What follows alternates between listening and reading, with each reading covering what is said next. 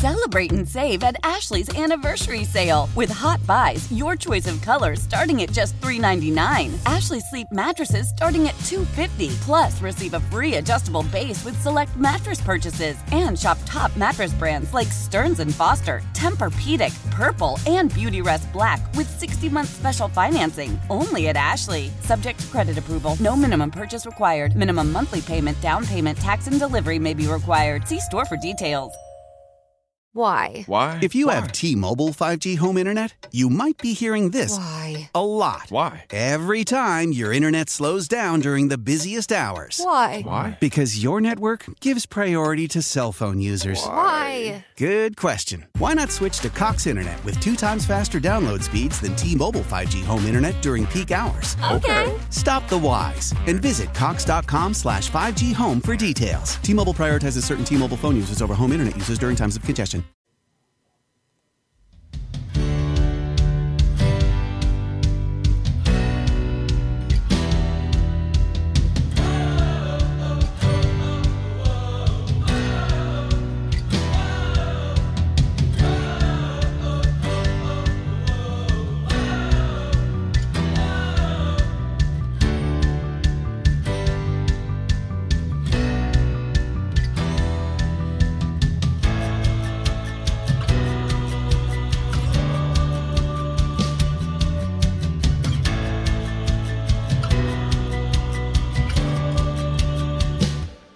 Stop, it's time. Live on a U.S. men's national team match day.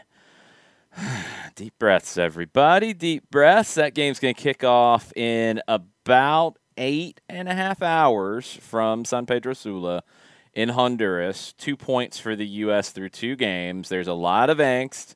I'm sure we'll talk about that some this afternoon. We'll also talk about Atlanta United getting back on the pitch. We've got to get back into Atlanta United mode because two days from now, they're back with Orlando City coming to town in a really big game in the Eastern Conference.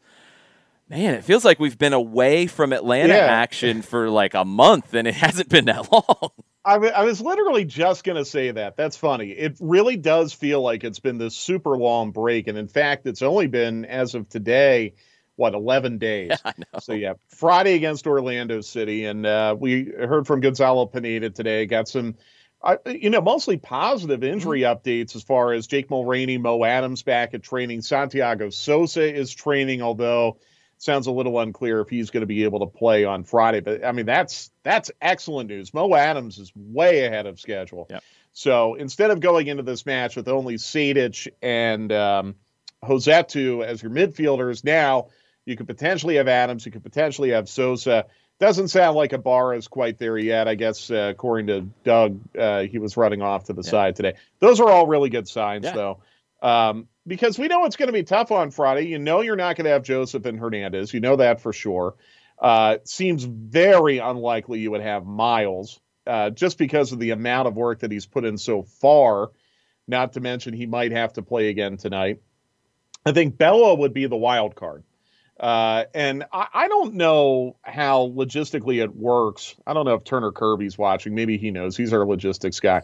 I don't know logistically how this works as far as like do they have private jets that will take players back to their clubs do they have to fly commercial like how quickly could a george bello get back to atlanta could he take a red eye tonight and get back in the morning do they charter to get back Yeah. to nashville Yeah. which was their home base and then they take commercial flights from there. That's I, I just don't know how that goes so george would be one that i'm kind of holding out hope Mhm. um, if they can put him in an acceptable travel situation where he might be able to play Friday. Yeah, Unless, of course, he plays a lot tonight. And Yes. that's not out of the question either. He has not played to this point in this uh, this qualification window, but that does not mean that he will not play tonight.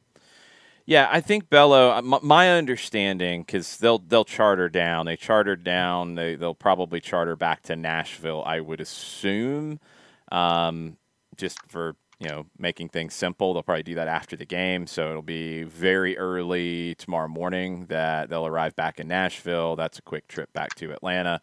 For Bello, if he doesn't play, I think he would be available for selection. It would just be down to Pineda to make the decision on, you know, is he good to start after that kind of travel without playing, or is he available off the bench? Can he give me 45? Could he give me 30? I, I think Bello, if he doesn't play tonight, would be available for selection on Friday. I, Miles is is probably not going to be available because I think he starts tonight. I think he has to, um, unless he's just exhausted. And he looked tired at the end of the game in Nashville on Sunday. It's Wednesday. I think he's needed. And, and if there's a possibility of him playing, he needs to play for the men's national team because they need him in a big way tonight. Uh, Josef and Ronald Hernandez, I just don't even think logistically they can get back in time to be part of it on Friday. Hernandez hasn't played much. I just don't see. I mean, they're playing tomorrow night right. in Paraguay, and then you've got to get them to Atlanta. See, and that's the frustrating thing because Josef did not play on Sunday. Right. So if you're wondering about like fitness, he might be match fit for Friday if he doesn't play tomorrow night. If but you got to get him back.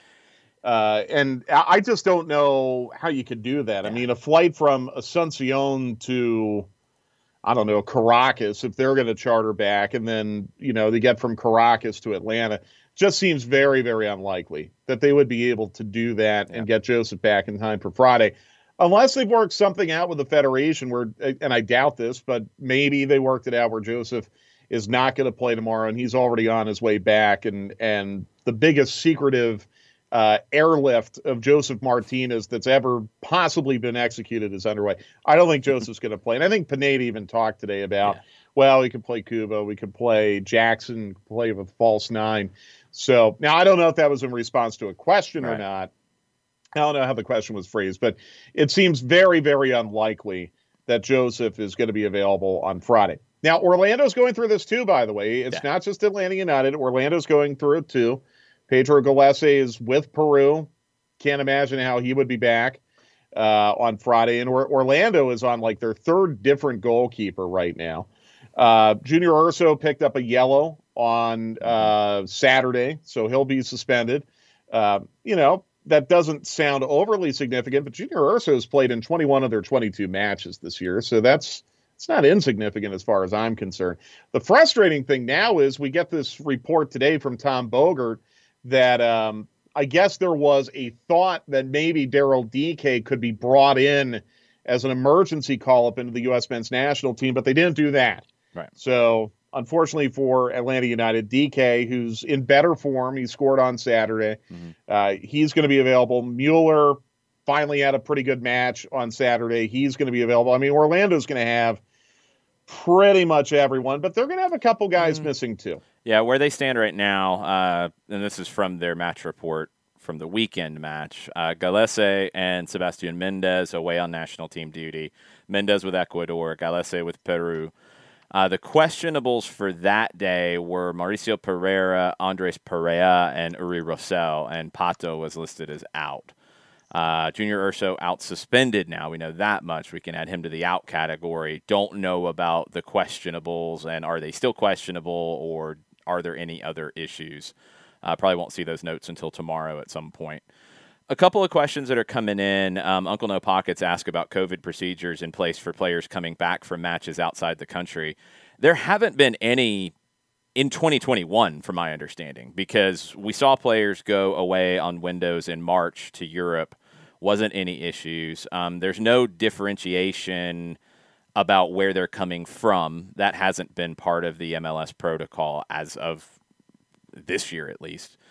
And I also think players who are vaccinated are in a different category to this. And now we don't know everybody 100%. We know Josef had an infection, and I believe it was confirmed that he was vaccinated in that situation. We know a lot of Atlanta United players are vaccinated. We don't know everybody's individual status. Um, there has not been any talk from anywhere in the 2021 season about players having to sit out games, quarantining, coming back from international duty. So I I can't imagine that would be an issue. I can shed maybe a little more light on this. Yeah. Uh, because unfortunately, I've been through this. uh, what what I know is the the league protocols this year. If you have a road match, You have to uh, clear a PCR test the day before you travel. Mm-hmm. And then you have to clear another PCR test the day before you play. Mm-hmm. So the the test, like in the case of Friday's game, uh, the test would be taken Thursday. They would get the result overnight Thursday because it's PCR, and then you're in or out on Friday. That's on road So- games. Now I'm assuming the No, home team has to do too. that as well. That, okay, that- that's that's to play yeah. in the game. that's what I Okay, wanted to so- confirm. Yes. Yeah, right. So the, there, there's two different tests. There's a Right. test to get you on the plane, Yeah. and there then there's a test to get you into the stadium. Yeah. Uh, Jason and I go through this too uh, when we travel. When we the team. travel, right. So now, uh, unfortunately, I've learned uh, many more specifics than I would care to know about this, but that's another story for another day. Uh, so. Josef and Ronald Hernandez, because they would be traveling on Thursday, let's say overnight Thursday, arriving on Friday. I don't know if they would be able to get a PCR test and be cleared. I, I guess they could get a rapid PCR test. Those do exist. Yeah. I've learned that as well. Christopher Abel, Uh, real real fast. PCR test for everybody. It's uh, that has nothing to do with vaccinated or unvaccinated. Yeah, I'm no, no. vaccinated. I've taken tests. Likewise. Yeah. Uh, and and PCR, and this is another thing I learned because I've been through this. The league only accepts the PCR test. They don't accept the antigen test. Okay. A lot of the rapid tests that are conducted right now are, an- in fact, most of them are antigen tests. That does not give you the green light. It's got to be a PCR test. Like I said, I've learned quite a bit about this due to a recent uh, event, but Uh, People are asking.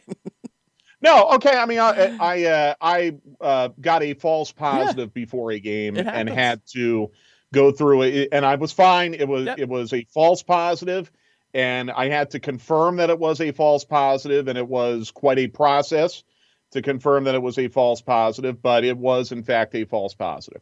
Um, so that's how I have learned about the types of tests that MLS require you to clear in order to be clear to go to the game. Yeah. Uh, so let's go back now to Uncle No Pockets question.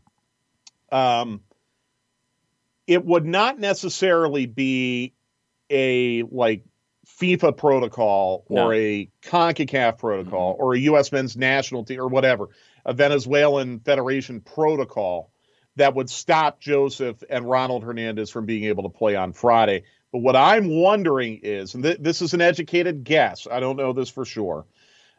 My educated guess is because they would not be back in the country until Friday morning, they would not be able to get a PCR test that would be able to clear them to play Friday night. That that's Right. not a FIFA protocol, that's an MLS protocol. Yeah, the only way around Uh, that I could see would be, and, and, and we don't know testing procedures in CONCACAF for games or in CONMEBOL for games. And we don't know, for example, with that game being on Thursday in Paraguay, if they test on Thursday. And if they do, and it's a PCR test, that should be accepted by MLS I for Friday. think. But that I would think it yeah. would be. Yeah, that's a Thursday Friday situation where I don't even think the travel's going to logistically allow those guys to be part of it. For Bello and Robinson, if they were to possibly be part of the game on Friday, there's not a protocol about quarantining coming in from another Correct. country. The Correct. testing is all the time. The, that testing protocol is consistent. Now, we are starting to hear, and this has not changed in MLS yet, but this is something to keep an eye on worldwide and domestically too with, with sports. In UEFA, for Champions League, for Europa League, for Europa Conference League, for their UEFA competitions starting next week with the group stages, players who are vaccinated and players who have recovered, and I don't know what kind of time frame you're talking about, from COVID, do not have to test. That testing requirement's going away. That has not happened, to my knowledge, anywhere else in the world in terms of testing protocols right now. So that's what UEFA has done, which I think is a, a really big story that hasn't been talked about very much. And I don't know how that goes, but that's coming potentially. Right now, everybody has to test all the time, and you just have a certain time frame to get tested by, and it has to be Right. accepted. Yeah. I think the bottom line, um, and now the chat's becoming about PCR and all kinds and, of. That's what happens. It's all good. But, but I, I think the bottom line is this: I would not bet on Josef Martinez no. or Ronald Hernandez no. playing in any circumstance on Friday. I think the only called up player that would have a chance of playing Friday would be George Bello. Uh, that would be my guess. Look, stranger things have happened. Yeah. I, I remember, what was it, two years ago, we got to the stadium and we heard a rumor that Josef, who was in Venezuela the night before, had shown up and was trying to play. Uh, a rumor yeah. that, by the way, was debunked. But I mean, stranger things have happened. It, it's happened a lot years, of places. But, um, yeah. I, I want to say it happened with Orlando and Dike here recently, where they returned from national team duty and he played very quickly. Um, it can happen. I think Miles, with 180 minutes already on his legs, travel, and probably 90 more tonight. Probably. We'll, we'll see when that lineup comes out about 9.30 ish. Um, it's going to be almost impossible for him. You never know. Is he on the bench? Is he a, a late game sub if needed? It, it, it could happen. Bello's the most likely. But I think that is going to be heavily dependent on does he play tonight and how much does he play. That's what it comes down to. The testing yeah. protocol with him, you can get that done. The the logistics work out for Bello. That's that's fine because he can test two or Thursday morning when he arrives back in Atlanta, and he can that can be exactly. worked out. That's easy. Yeah. And same for Miles. Yeah. I just don't think Miles was going to be fit to play. I think Bello could be. Yeah, and, and I, I, know Shiva and Amelia are talking about this again. The you know the PCR and the antigen are both nasal swabs. Yeah. Uh, there is a type of PCR test that's saliva based, yeah, but did that uh, the, yeah, we yeah we both did that in Columbus. uh, I don't know which one I dislike more, uh, but anyhow, um, takes a lot of saliva to do the yeah, saliva. It took a little while. Uh, and you can't eat 30 minutes before, which, yeah. you know, if you know me, I'm eating and drinking constantly. So, so anyhow, uh, the PCR is thought to be a little more accurate than the antigen. The antigen is, is believed to be accurate, but the PCR is, as I heard numerous times, the gold standard. Yeah. And, uh, but even PCRs can turn out to, uh, yeah. produce a false positive from time to time. And look, it does happen, but uh, that is my understanding of, of getting these guys back in. It's, it's not necessarily like, a federal protocol. It's not necessarily a FIFA protocol. It's how MLS does the testing in the run up to a match. It's a testing so, protocol, not a quarantine issue. Like that, I think that's maybe the right. biggest difference over the last year. Okay, so let's let's end health time here, health down here, and let's let's refocus on the match a little bit because if we're assuming that Josef's not going to play, I think this is the big question, the biggest question about um, how Pineda is going to set the team up on Friday. Mm-hmm. Let's go through the options here because Pineda talked today about how you could do Kubo or Jackson Conway could be a like for like deal. Easy. He also talked about playing with a false nine. Interesting. What does that look like in the era of Luis Araujo? Because we have not seen Atlanta United play that way since Araujo got here. Yeah. Um, and and some of it depends on how you want to define false nine because Luis Araujo, I think, can play the nine as a nine. The the way false nine is, in in my opinion, I think most clearly defined. It's not about playing a non-traditional nine as a nine. It's about how the role functions.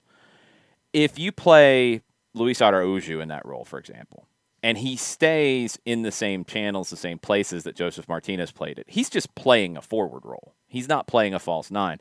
A false nine is where you play somebody in that position and they don't really stay in that position. Think to, and this was the whole idea behind it. This is a this is something we've seen teams do. I mean, going back to the 50s, it's not like some brand new thing but where it became most common in modern times is Lionel Messi at Barcelona under Pep Guardiola. And there was a very specific mindset to it with Messi. It was drop into the midfield, make the center backs, and it was against Real Madrid the first time, make them have to decide do I leave him and then have matchup issues in the midfield, or do I go out of position and go track him and, and deal with him, which opens up space false nine, if it's in that way, I'm I'm fascinated to see how they could do it. Is it is it Barco in that role is the one that I could kind of see because the way he he tries to manipulate space a lot, especially on the dribble. That would be really interesting to see. If it's just Barco or Moreno or Araujo, who I, I kind of think could be the guy, if it's them playing as a nine, they're just going to bring different characteristics to the role. So, I, and, and, we won't really know until the game starts. We won't really know until we see, like, okay, are they just is, is there are they not playing with a nine right now? Because false nine is saying there's not a nine, like they're not there. They're in a different position. Does it look a lot like? Let's say they do that out of a four three three or four two three one or four one four one. It's all the same thing. If they do it out of that, then what you're creating and what we've seen from Atlanta typically, if they do that, it'd be a almost a four one five zero is the way it would kind of appear when you're looking at it. There wouldn't be somebody up there. If they do it out of the three four two one, it's honestly really simple because you play three center backs, you play your four as typical with two midfielders centrally, two wing backs, and then instead of two and one, it's just three and there's nobody up high. You get two players in those attacking positions with movement. If they can fix the movement issues, and this has been in, in all the formations this year, they fix the movement issues, you have the personnel to really make that difficult for an opponent to defend. If nobody occupies the center backs, they drop into the midfield, and Orlando center backs, and let's say it's Antonio Carlos and Robin Jansson, who are not the most mobile, by the way, if they have to make decisions like, well, there's nothing for us to do. What do we do now? Do we just sit here and wait? Like that can really mess with an opponent. I think it would work best out of the, the second scenario, the three four two one, where a false nine is dropping in. Of course, it would create some overcrowding, Uncle No Pockets. That's the point. You, you're trying to create overloads. So if you have somebody drop into the midfield, you're trying to create a situation with those three central midfielders in the attack, with one of them being a false nine dropping in against two. You're trying to create superiority. And then you're trying to create surprise with how you get into the, the attack any formation you pick, you can nitpick it. Anyone, any of those three. You can say, well, they've never played a false nine, so that's not going to work. You can say, well, you're going to miss Miles Robinson, so I don't like Franco and Walkes playing together. That's not going to work. Or you could say the three four two one it, it puts too much stress on the holding midfield. That's not going to work. We can play that game.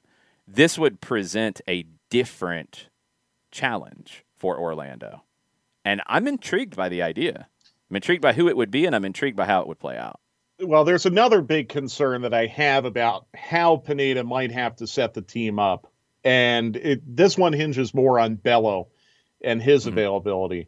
Because one thing that we saw in Orlando on July was the 30th or 31st, end of July, is that Orlando really exploited a matchup advantage with Ruan coming down the right at Atlanta's left and Mikey Ambrose if George Bello, who was not able to play in Orlando because he was on a Gold Cup call up, uh, is out again on Friday, how best do you think Pineda could deal with that threat? Because Ruan's speed is it's going to be a challenge for anyone on Atlanta United, anyone in MLS. Ruan's one of the fastest players in the mm-hmm. league, but I'm wondering what Atlanta United might be able to do to handle that difficulty because it was a major problem down in Orlando.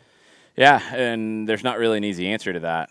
Um, if Bello's not available, we saw Mikey Ambrose struggle in that game, and we also saw Ambrose not really get any help from the winger tracking back, which is more of the issue. It was Eric Lopez in that case. And when it's the outside back attacking and there's a winger there, it's 2v1 if the winger doesn't come back to help defend. And most outside backs are going to struggle in that situation. There right. is a speed issue with Ruan against most people. I, I, I don't know what the easy solution is to this. And if Bello's not available and Ronald Hernandez is not available, and you're looking at Brooks Lennon and Mikey Ambrose, I wonder if you do go into that three center back setup to give one more defender to help. And I think that's more comfortable because speed's a concern if it's Mikey at left back, at left wing back. At left back, he's more exposed. if you play Anton Walkes as a left-sided center back, along with Franco and along with George Campbell as center backs, or Alex DeJohn, or lots of different options, but I think it's Campbell right now. You've got more cover there to deal with that. I think you've got a little more protection. Doesn't hurt you going forward. They've played out of that kind of shape most of the season, so I think that works. And Walkes has to maybe shade that way a little bit more to help with it. But whoever the winger is on that side, or if it's you know kind of the the combination of things we talked about, you're going to need some help there from a Barco, from an Araujo, from a Moreno. You're going to need some help tracking back if Ruan is playing and getting forward and causing those problems. But a five man back line or three with four in front with midfielders and wing backs gives you a little more cover. I think it can work better. Celebrate and save at Ashley's anniversary sale with hot buys, your choice of colors starting at just $3.99. Ashley Sleep mattresses starting at $2.50. Plus, receive a free adjustable base with select mattress purchases and shop top mattress brands like Stearns and Foster, Tempur-Pedic, Purple, and Beautyrest Black with 60-month special financing. Only at Ashley. Subject to credit approval. No minimum purchase required. Minimum monthly payment, down payment, tax, and delivery may be required. See store for details. Why? Why? If you Why? have T-Mobile 5G home internet, you might be hearing this Why? a lot. Why? Every time your internet slows down during the busiest hours. Why? Why? Because your network gives priority to cell phone users. Why? Good question. Why not switch to Cox Internet with two times faster download speeds than T-Mobile 5G home internet during peak hours? Okay. Stop the whys and visit cox.com slash 5G home for details. T-Mobile prioritizes certain T-Mobile phone users over home internet users during times of congestion.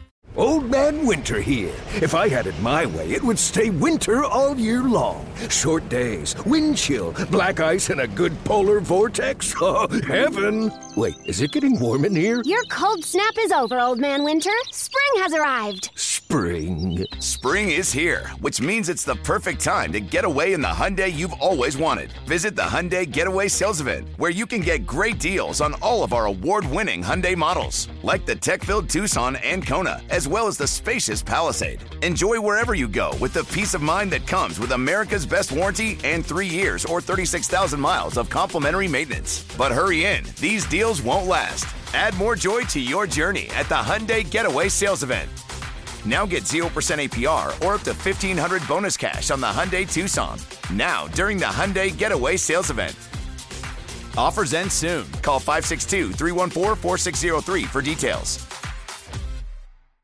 Yeah, I'm trying to remember in Orlando. I think they played a four-two-three-one. I, I'm almost Yeah, positive of they did. that. They did. Um, so switching to a f- a three-four-three might might be um, one of the better, more I guess safe options to to deal with that Ruan threat. It's going to be really interesting. It's a big match for Orlando too. Mhm. Uh, you know, Nashville now has really climbed into that that discussion for the number two spot in the East. It's very very congested between two and five right now in the East. So Orlando needs points. Um, I don't think they played remarkably well against Columbus last Saturday. Um, there was an own goal in that match. I, I, don't think they played great against Columbus at home. And, you know, another fact about Orlando is they just have not played a lot of road matches this year. Uh, it's been a very, very unusual scheduling formula employed by the league where Atlanta United is suddenly now playing all these home matches after being on the road forever. Orlando City has played a ton of home matches this year. So I'll, I'll be curious to see um, how they respond to this road challenge. It's going to be a big game. It's going to be Friday night, kickoff 725.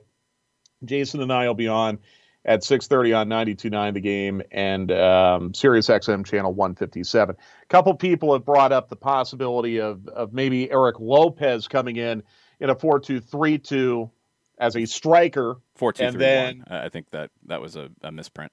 Yeah, 4-2-3-2 would be an illegal formation. 4-2-3-1 uh, with Eric Lopez. Now, that's been talked about before, using Eric Yeah. Lopez as a striker. We haven't really seen it in practice a whole lot. Yeah, I, I, I my concern about Lopez in that spot is his movement, and I feel like that's been one of his big issues this season. It's an issue across the board, and I, I mean, I'm I'm keeping up with the the chat as well, and movement off the ball, no matter what formation they're in. And, and honestly, you know, no matter what player we're talking about for the most part, it, has been inconsistent this season. And it's something that has to improve. And it's something that I would assume that Gonzalo Pineda has spotted watching video and is working to fix that. That's not an easy thing to fix, saying run more off the ball. But it's needed because at times the attack has gotten too static. Now, Lopez is a different kind of player up top than Josef would be, than Conway would be for sure, than Kubo would be, I think, because he's going to want to get in behind more. And that's something this team has lacked. Can he do that and make those runs and continue to make those runs? Um, you've had time to work on it. So it is possible. And I don't think he would really play a, as a false nine. Now, he wasn't mentioned by Gonzalo Pineda as one of the possibilities for that role. Doesn't mean it doesn't happen. If right. if I'm not asked specifically about it, I might not be giving up that information unless I have to. Um, he could be a, a, very different kind of a look there, but typically we've seen him in a wide position, and he's had moments. Uh, he hasn't really grown yet this season. I, think he's still the same player that he was when he started the year, and, and I want to see more progress from him because I think he's got the skill set but at times he gets lost in the play, and, and, you need a little bit more from him. He's young, and doesn't this might not happen this year. It might take time for him, but you need a little bit more consistently, consistent impact from him is what I'm looking for. That game in Orlando was a problem where defensively. Ambrose got left out to dry, and, and Ambrose struggled in some situations, but Lopez didn't help him either, playing on that side and, and Ruan running past him consistently. So it's tough. Yeah, and Uncle No Pockets wants to know if you go with three center backs, would you be able to have any center backs yeah. on the bench? Absolutely. The answer is yes. You, you have Alex DeJohn, yep. who I, I, think for sure would be um, in the match day 20. Yep. You could potentially look at Josh Bauer. I know he's been training with the first team. Yep. Um, now, it, it, don't misinterpret that. The first team and the second team trained together for much of the week, but we have seen photos of Josh Bauer training with the first team, so that could potentially be an option. That's happened well. all so, year. That's that's not yeah. a new development, right? Right, but uh, um, to Uncle No Pockets question, no, you you would still have yeah. uh, plenty of options off the bench if you decide to say leave Miles out and mm-hmm. play George Campbell. One of the options could be Miles Robinson. I mean yeah. that that absolutely could be if you could. Let's say Miles does not play a full 90 tonight. You can get him back and he passes your fitness test on Friday uh, you could have Miles Robinson as a, a, break glass option off the bench if you had to. If yep. this were a playoff game, that probably would be you probably a break would. glass option or a cup final or something 100%. like that. So it, don't worry about that. Atlanta yeah. United will be cover. totally fine if they go with three center backs. They'll have options off the bench. Uh, Christopher wants to know if Machop Chol could be an option up top. I don't think I see him as a as a forward, and I'm trying to think and what I've seen him play over his career. I haven't really seen him play up top centrally. It's always been from a wide position, either on the left or the right. Uh, I mean, it, is it possible? Sure, anything's possible, and and this just goes back to the the general idea that we have to stop being so rigid in thinking players play one position and that's it. It's not how managers see the game anymore. And managers, and I think Gonzalo Pineda is a manager like this, he's going to look at a couple of things, really from a very broad perspective of how he's preparing for this game. What can I highlight in my team? And what, actually, let me go three things. What can I highlight in my team? What can I use to hurt the opposition? And what do I need to protect in my team? What are my weaknesses that I got to protect? What are my strengths I want to accentuate? And how can I hurt the opposition? I think those are the three things that come into it. It's not about this guy fits in this bucket and that's it and that's all you can only play. Because as the the false nine conversation happened with Pep and Messi, that was an outside the box idea. That was a Messi as a number nine. Well, not really because he's going to drop into these spots, but he's also going to try to arrive like a number nine. How does that work? Nobody sees that. That's not what we're used to. But it worked. And it worked to devastating effect in, in that game and many other games for Barcelona. And it's happened throughout Messi's career. Plenty of other players have done that sort of thing. You see it. Justin Meram as a wing back. Nobody expected that. Didn't see that coming. It worked. It was effective. Sometimes in these situations, you do have to think outside the box. Would that be Machop Chol playing up top? I don't think to start. I, I think Pineda was very, you know, upfront about these are my options. He didn't say who the false nine options would be, but I think you can assume Araujo or Barco are the ones. And maybe it doesn't truly play like a false nine because they stay up higher. But anyway, I think those are the obvious ones. But once you get into the game and things are happening, sometimes you have to go with your gut and say, well, Machop is typically a wide player, but he gives me height. He doesn't give me target forward ability because he's not strong to hold people off, but he gives me height. He gives me great 1v1 ability to run at players. Can he give me the other things I'm looking for? Can he run in behind? Can he can he finish? Can he look for those things? You're looking at characteristics a lot more than just they only play this position. Now you create a depth chart for a reason. You create op- options for a reason. But as we've went through, sometimes you're limited. Outside back is going to be a conversation this week. Do we see a surprise in that? Do we see a surprise wing back? You know, you want to go completely off the board with crazy ideas? We Jake Mulraney playing wing wingback's not a crazy idea. We've seen it. Jurgen Damm playing a wingback and Brooks Lennon playing on the left side to deal with who on speed solves problems.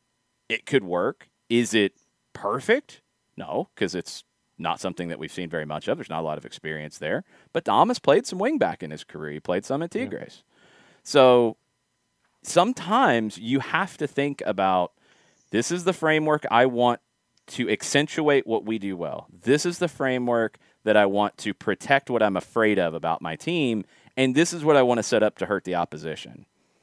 Sometimes that involves moving the pieces around on the chessboard a little bit more and catching us by surprise. It's going to be fascinating. Um, we'll see. Well, I, you know, the one thing about Machop, and I know some of you are saying I'd like to give it a shot. I want to oh, see Machop be more decisive in game situations. I think that's something he needs to work on. Confidence. And and you don't get right, and you don't get an opportunity to build confidence if you don't play. So I know it's kind of a paradox, mm-hmm. but I need to see a little bit more decisiveness from Machop Chol before I'd be willing to to take that risk. It's gotten uh, better for the twos in his recent appearances. It's getting better, but not a young player because he went to college. He played at the college level, a young professional because he doesn't have a lot of experience at this level. And it shows at times. The confidence has been the number one thing that stood out to me. The ability is there. He's a wild card because of his combination of height, his 1v1 ability, his quickness, the length of his legs, just to get really simple with it. He's a tough guy to defend. He's a tough right. guy to get off the ball but he's got to make decisions quick. The mind has to go as quick as the body can and as the game is. And that takes some time for a young player. I don't think it was an accident that he's played a lot for Atlanta United 2 here lately to try to rebuild that confidence and get him going. And to answer Luke's question, yes, Mulraney is fit, was training with yeah. the team today. So it sounds like he will be available for selection yeah. on Friday. So we've had a really positive, uh, I think, very well thought out discussion here about Friday's match between Atlanta United and Orlando City. Now that we're all in such a good place, let's uh, let's move on to what's going to happen tonight in San Pedro Sula hmm. because I'm I'm not in a good place for the U.S. men's national team, and uh, it's just I'm so disappointed I'm so disappointed that you had a great summer. You won Nations mm-hmm. League, you won Gold Cup, felt like you had a lot of positive momentum going into the octagonal. Uh, and it's been disappointing. I'm not panicking. I think they're going to qualify, but they are, in fact, a little bit behind the eight ball right now because they dropped points at home to Canada. That, that's a home match they should have won. They failed. Now they've got to find a way to get some points on the road. Uh, to make sure that they're going to be in the top three when this is all said and done. Doesn't necessarily need to happen tonight, but it, you know, I came into the week feeling like they were going to need at least four points out of this week. Well, you're not going to get four points out of this week unless you win tonight, and I don't see them winning tonight. the The way that they've been playing this week, considering the level of competition they're facing against Honduras, who is comparatively fresher than the U.S. men's national team. I, I just don't know how they can go down to San Pedro Sula and win tonight. It's very tough. Um, it is winnable. it, it, it's winnable because the U.S. is a more talented team, in my opinion. I, I don't think it's again an accident that you've got players in the U.S. lineup tonight that are playing in Champions League next week, and Honduras doesn't have that. There there is a talent gap, but there's also an experience gap, and that favors Honduras, and that's favored Canada in some ways, although not as much as should have resulted in the result we saw on Sunday. Um, it also favors El Salvador in some ways. This is a very young U.S. team and, and, a very inexperienced U.S. team in World Cup qualifying and in CONCACAF games. It's a different beast. And, and I know it's easy to point to FIFA ratings and, and those Champions League names next to, to players' names on the lineup sheet. Uh, that's part of the conversation. But just knowing how to handle going on the road and dealing with it. And – yeah, I, I, don't know where this conversation has started to pop up that like it's the, the, the, savagery of going to Central America. It's hard to go on the road anywhere. It's harder to go on the road in some places. Honduras is a tough place to go play. It is. It, it's it's a tough place to go play. That's why the last time they played there it was a draw. Time before that it was a loss. Go back to 2009. That was the last U.S. win in Honduras. Conor Casey was the hero in that one with two goals. Um, it's not going to be easy it's winnable. And what I'm afraid of is a draw is not a bad result. But in the context of these three games, it will be taken as such because the expectations have changed based on really what happened Sunday in Nashville. I think a draw in El Salvador, there were people who thought that would be an easy win for the U.S. I disagreed with that because El Salvador has shown they're a tough out. And at home, they're especially a tough out. I think the U.S. will handle them here, but at home in San Salvador, that's difficult, especially for a young team that hasn't played in those situations. This is not going to be easy. And what I hope is that Greg Berhalter, this technical staff, these players, and the leaders in the team are able to shut out the noise because the noise tells you panic, panic, panic. I don't think the results tell you panic, panic, panic. I don't think the table tells you panic, panic, panic. And I hope they don't play in a panicked way tonight because if they play their game, they should win tonight. And they have to block out all the noise. They have to get the job done tonight. Well, I agree that it's not time to panic. You still have 12 matches to go, but I think the concern is justified, don't you? I mean, look, yeah, but the team I, can't be concerned internally. Well, I, if the team's listening to any external noise, that's a huge problem. That would be a huge problem if they were sitting on six points right now. Happens, um, happens though. We know it, it does. It, it, it does, but it shouldn't. But um, it does, especially when it's bad noise. Well, I agree. Um, now, some of the bad noise has, uh, or some of the cause of the bad noise has left for Italy. So maybe that helps. I, I don't know. Hmm. um, here's my take on Sunday. I, I thought the USA was the better side on Sunday. I thought yeah. they deserved to win. Thought they played okay. Uh, yeah. I I was very very frustrated by the response to the Canada goal. Um, mm-hmm. It seemed to me after Canada scored that the USA was on fumes.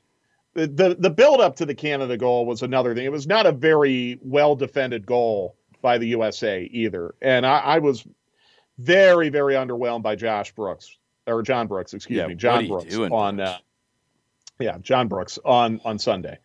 Uh, very, very underwhelmed by him. But but here's the thing: I, I thought Berhalter froze after mm-hmm. Canada scored the goal. I don't feel like Berhalter really had a good feel for the energy level, the players that were out there. You had four subs left, and you did not execute subs until it was too late in the 84th minute. It was essentially too late at that point. Um, you're playing your second of three matches in eight days. You're coming off a grinder down in El Salvador, which was played in conditions. Um, you know, it was not uncomfortable in Nashville, but I think you saw pretty early on in the match uh, on Sunday that it, it was warm. You know, the players were were feeling something in the conditioning. I just thought Berhalter completely blew it with the subs. Mm-hmm. Um, doesn't necessarily mean the result would have been different, but I think the USA would have had more chances going forward and getting a game winner against a Canadian side that looked pretty content to play for a draw. A draw is a great result for Canada on the road at the USA. Uh, so that I, I, think was one thing that really stood out to me that really, really upset me about Sundays. I, I don't think Berhalter had a really good feel for the situation. Uh, you know, we talked about this on Soccer Down here this morning. I, you know, the Weston McKennie thing uh, appears to be at worst a grossly selfish, immature move mm-hmm. by a young player. Uh, and I support Greg Berhalter in sending him home. I, I, know some people have, have expressed disagreement with that. I support him for yeah, sending him home. Um, but I mean, there were other instances where I thought, and this goes back to the panic discussion a little bit. You know, Tyler Adams in frustration committing a silly, needless foul on Mark Anthony Kaye to give him a receipt for something while the USA was in the midst of a very promising attack. Uh, sign of immaturity, sign of frustration when it was too early to be getting that frustrated and doing something silly like that.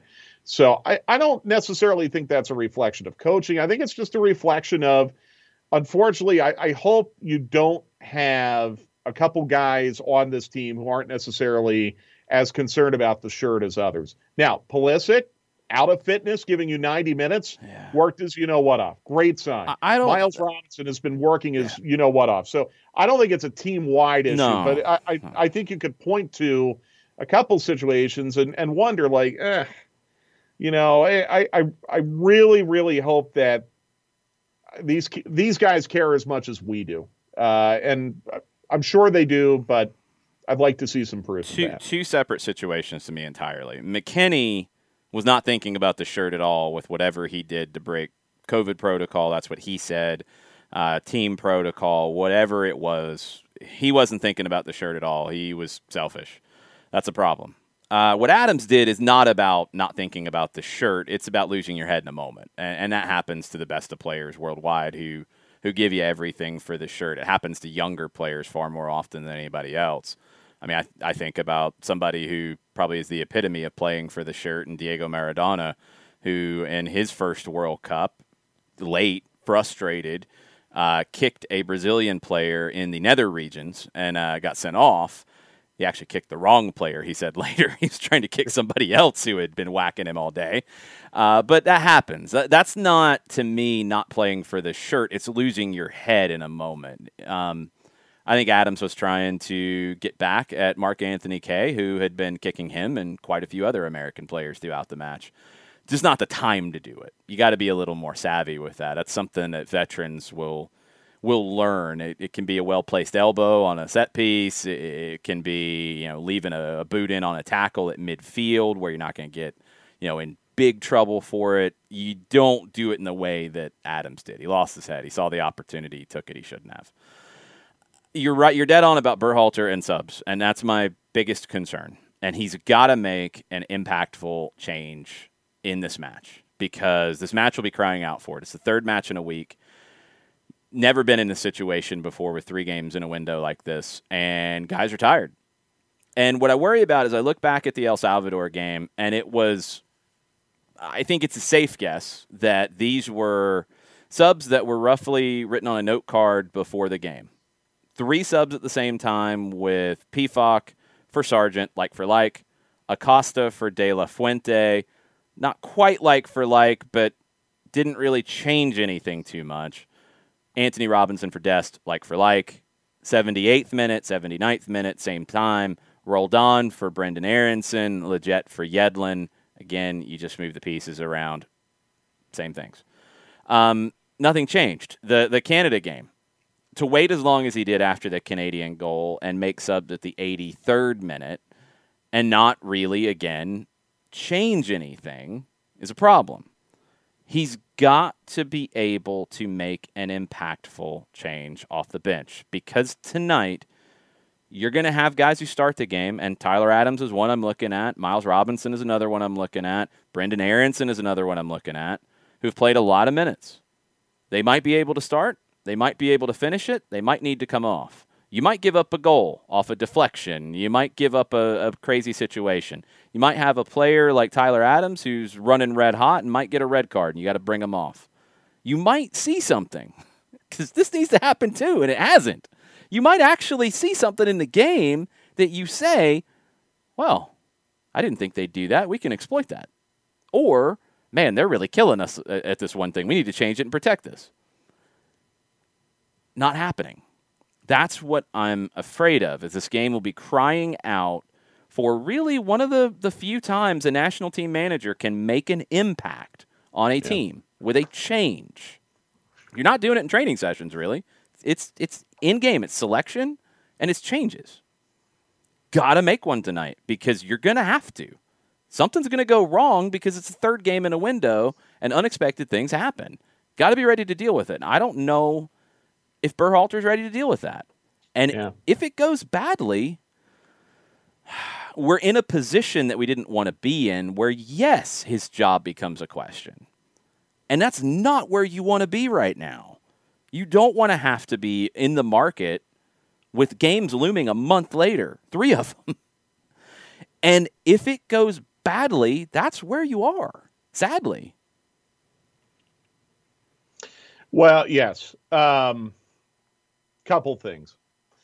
Let, us go back to how Berhalter can affect this match tonight. We talked about this on SDH. You believe that Honduras is probably not going to open up tonight because they're at home. Not right? too much. I, I, think they'll be smart, and I think they will go try to win the game, but they're not going to risk too much in doing it. They'll look to counter more than they look to dominate play. Okay. So if that's the case, I, I kind of feel like Berhalter has shown some tactical rigidity. Tell mm. me if you agree or not. Yeah. yeah. Uh, he's obviously very committed committed to building out of the back. No problem with that. Okay, and, and me too.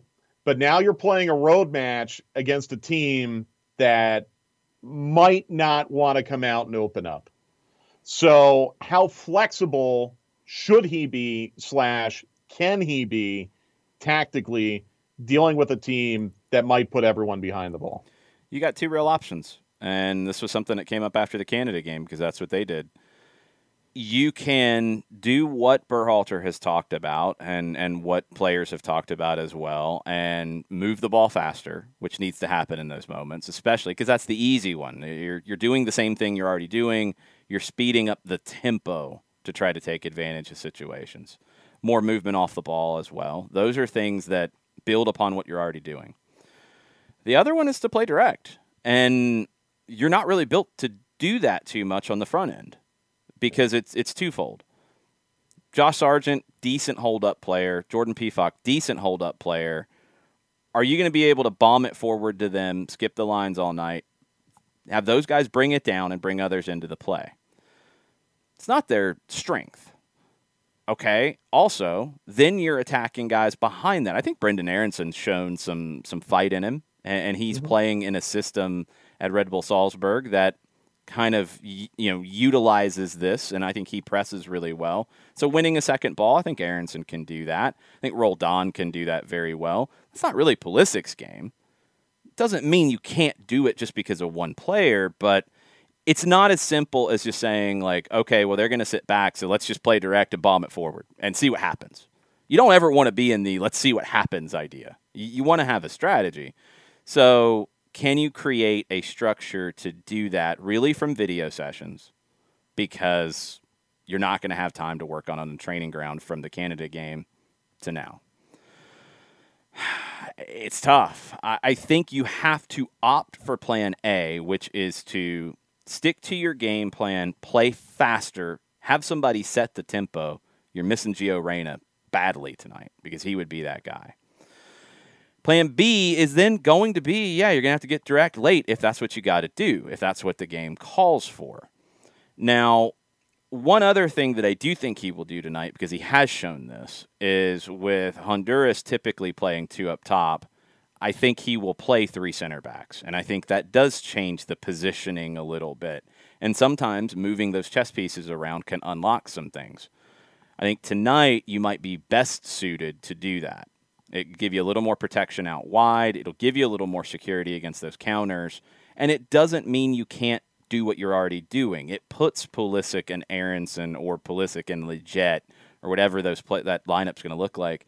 It puts them in some different spots on the field, maybe finding those pockets of space if Honduras sits back. So I think that's his move is he goes to a, a 3-4-2-1, a 3-4-3 tonight because it suits him defensively and it might unlock some openings with moving those players around a little bit on the field. So who would the center backs be? Would it be Miles, Ream, and Brooks? Would Zimmerman get in there? I'd go Miles, Brooks, and Zimmerman. Okay. I want Zimmerman on the field for set pieces in this game because that might be what, what gives you the breakthrough. Um, yeah. Walker's one of the best in the United States on that. So that that's where I'm at is play him, start him. I think he's he's good enough to win the battles on the field. He's a very good center back. He's not as good at building up the play, but on the road, like you were mentioning, building up the play becomes less of an option. You still want to do it, and when you're able to do it, you will. But Zimmerman fits this game a little bit more than the game against like Canada, where you're going to have 78% of the ball, and you need good passes from those guys. That's not a strong suit. But winning battles, being dangerous on set pieces, Zimmerman gets the start for me. Yeah, and these guys have looked good on set pieces. Even in El Salvador, they look good mm-hmm. on set pieces. So it, it, I'm I'm with you on that. Now let's go back to the the job security part of the conversation, which you brought up. I, for one, and and you know, I've been very very negative about Greg Berhalter. I, I I'm very very concerned about a lot of the things I've seen this week. I've been very concerned about some of the things I've seen over the last two or three years with Greg Berhalter. I don't necessarily know if it's fair to start having the fire him conversations based on one bad week. However, I also understand that if you're going to make a change, you probably have to do it sooner rather than later because you want to make a change that would give yourself enough time under a new manager. But I thought you and John made a great point on SDH today. Who are you going to get? There's not a lot of obvious, you know, people waiting in the wings, and you're not going to have time to go through a protracted search. There, there's just no time. You have games in October.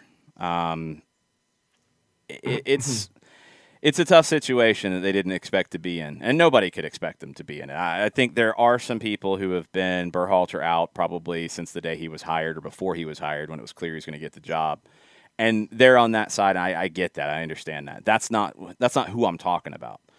I think the issue is it's not fair. It's not fair that they haven't lost. They're level on points with third place. We're not getting into like big table discussions right now, two games through out of 14. They're level on points with third place. The table's broken just fine for them. If they draw again, even if they lose, it's nowhere near the end of the cycle. There's that's that's absurd with 14 games to play or 11 games to play after this 14 games in total. But the reality is they didn't qualify last time, and that can't happen again. So there is a fear, and that fear will drive that decision if they look like, and I have seen nothing to indicate this would happen, but if they look like the U.S. did when they lost to Costa Rica in Jurgen Klinsmann's last game, where it looked like they quit, you got to make the change. I don't think that's going to happen.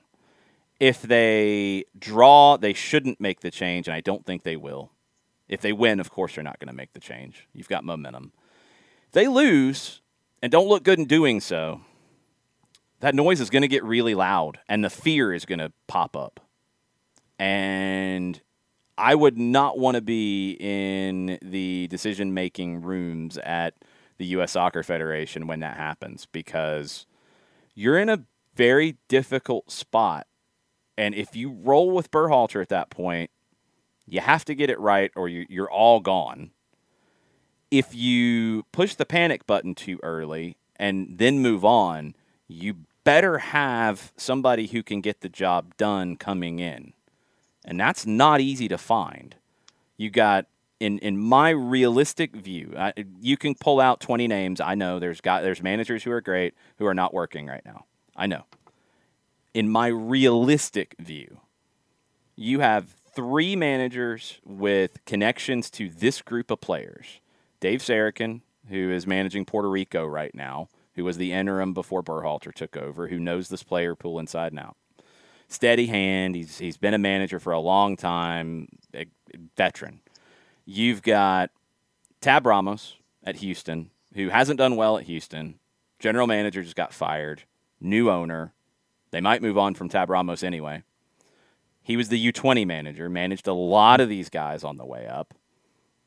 That's a tough spot for him, but he knows the player pool. Um, John Hackworth is another name that's come up. He is not working right now. He's part of St. Louis's build out with their MLS team. Um, and he's managed a lot of these guys in youth national teams. He has been a senior manager, more experience than Tab Ramos, but not Sarachan. And I don't. None of those are exciting. You know, like none of those excite well, you about that move. That's what's tough. There, there is another name, someone who's been with the national team, is fam- very familiar with this group of players. Mm-hmm. There is another name. Yeah, could go with Jason Kreis. Mike you could. Chose, Mike chose you, violence today. I see. You could. You could. You could. Um, he was with the U23s for at least a year, right? Yeah, well, most of that was during the pandemic where they didn't do anything, right. but you know. But uh, I, I, think I think Jason and I are making the same point here. Um, pickings are slim. If uh, if he had done well, he would be the obvious. If no, if they had qualified for the Olympics, that, that's exactly where you would go. No, but he did not. He no. did not. And look, I, and I know eh, I've seen it on the Twitch pitch. A lot of you are throwing out uh, Rob Valentino's name. No, and, and I, I love Rob that's, and I respect stop. what he's done, stop. but I, I, don't know if Rob. Uh, it, I, I think he would do a good job, but I, I don't know if his resume would stack up favorably against. Um, I think Dave Sarachan's a really good example. I mean, he's someone who's who's been with the national team, coached them into a cycle um, very, very familiar with this group and has a lot of head coaching experience. Um, it's tough. I and we talked about this on SDH today. I don't think you're prying a Peter Vermes away from SKC right now. Not right now. Uh, you're certainly not prying Bruce Arena from no. New England right now. I don't think you're prying Jim Curtin away from Philadelphia right now. All right, I'll uh, give you the wild card. I'll, okay. I'll, I'll, give you the wild card, and it's a very similar move to what they did last time. Last time when they fired Klinsmann, and they had to at that point, they should have done it sooner, in my opinion. But they turned to Bruce Arena. Now it was later in the calendar year. It was they were able to do it after the Galaxy season was done, or right as it was done. He was going to take over with a lead out time coming in, so timing worked out. But they turned to Bruce Arena, who'd had success. Then he blew it in Trinidad. Who was the manager with the U.S. men's national team after Bruce Arena was there in his first run? Who took over for Bruce after the 2006 World Cup and led them to 2010? Yeah, it was Bob Bradley. Who's out of contract with LAFC at the end of Bob the season? Bob Bradley. And and, pri- and I would say 50-50 on whether he's back there next year. 50-50. If they did it and if they called Bob, I think he would take it and yeah, I think I LAFC would let him go. And I think you could do worse. Oh, you I could absolutely do, do, worse. I, I think Bob think would be fine. A lot worse than Bob Bradley. That's um, that's the move. Like if that's what you get to, and and look, we know these things happen behind the scenes. Um, I'd be talking to people who know people because you mm-hmm. might need that in your back pocket. I hope you don't. I don't think that's going to be easy for anybody involved, but I think in your back pocket, you need to know that if I press the red button, Bob Bradley's walking in the door and everybody's going to make that work. I think LAFC would allow it. I think they would let him go early. I think Bob would take it because Bob would want to fix this. Well, and let me take it a step further. Isn't Ante Razov kind of I don't want to say head coach in uh, waiting, but don't know. I don't really know how they how they've been lined up. They might move on completely. I mean, Razov could go with him if that happened. We don't know. That's true. Um, no matter who we come up with, and, and we're going to stop here in just a second because we have to.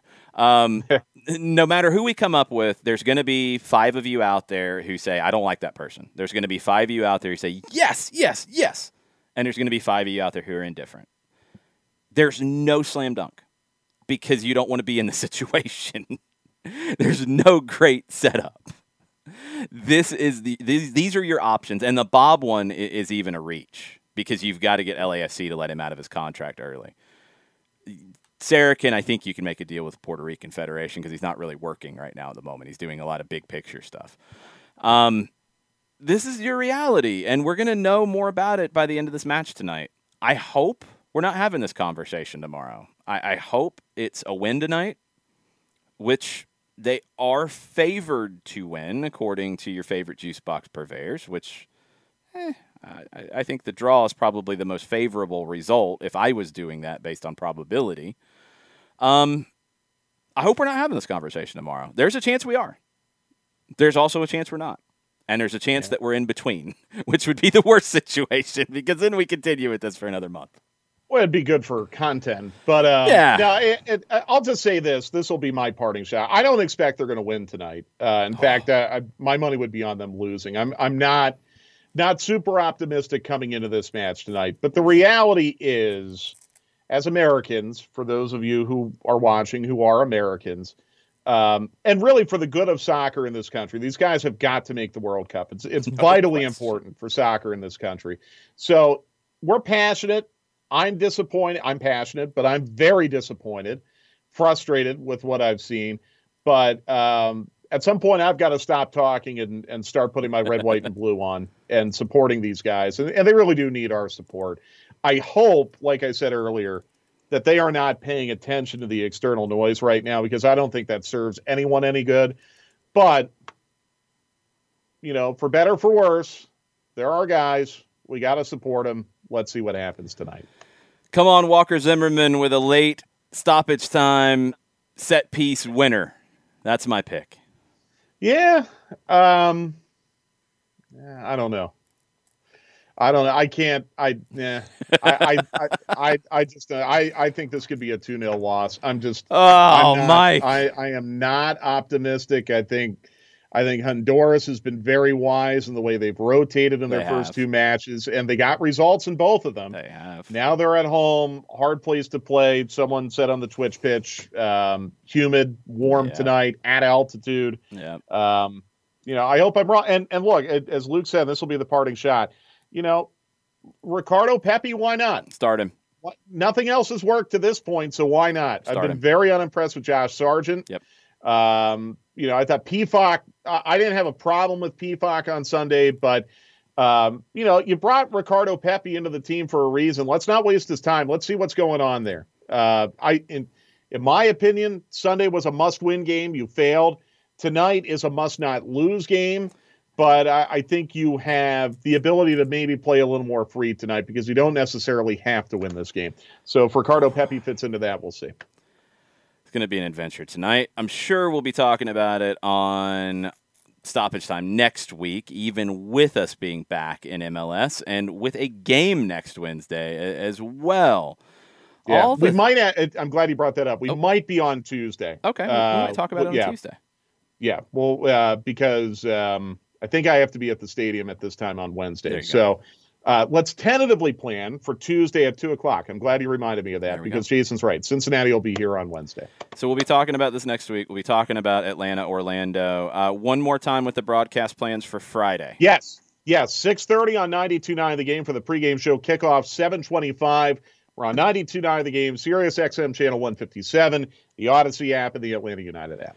Boom. We'll see you Friday night. Hopefully, after the U.S. picks up three points somehow tonight, and we'll hopefully be setting the prelude for Atlanta to pick up three points against Orlando. See y'all then.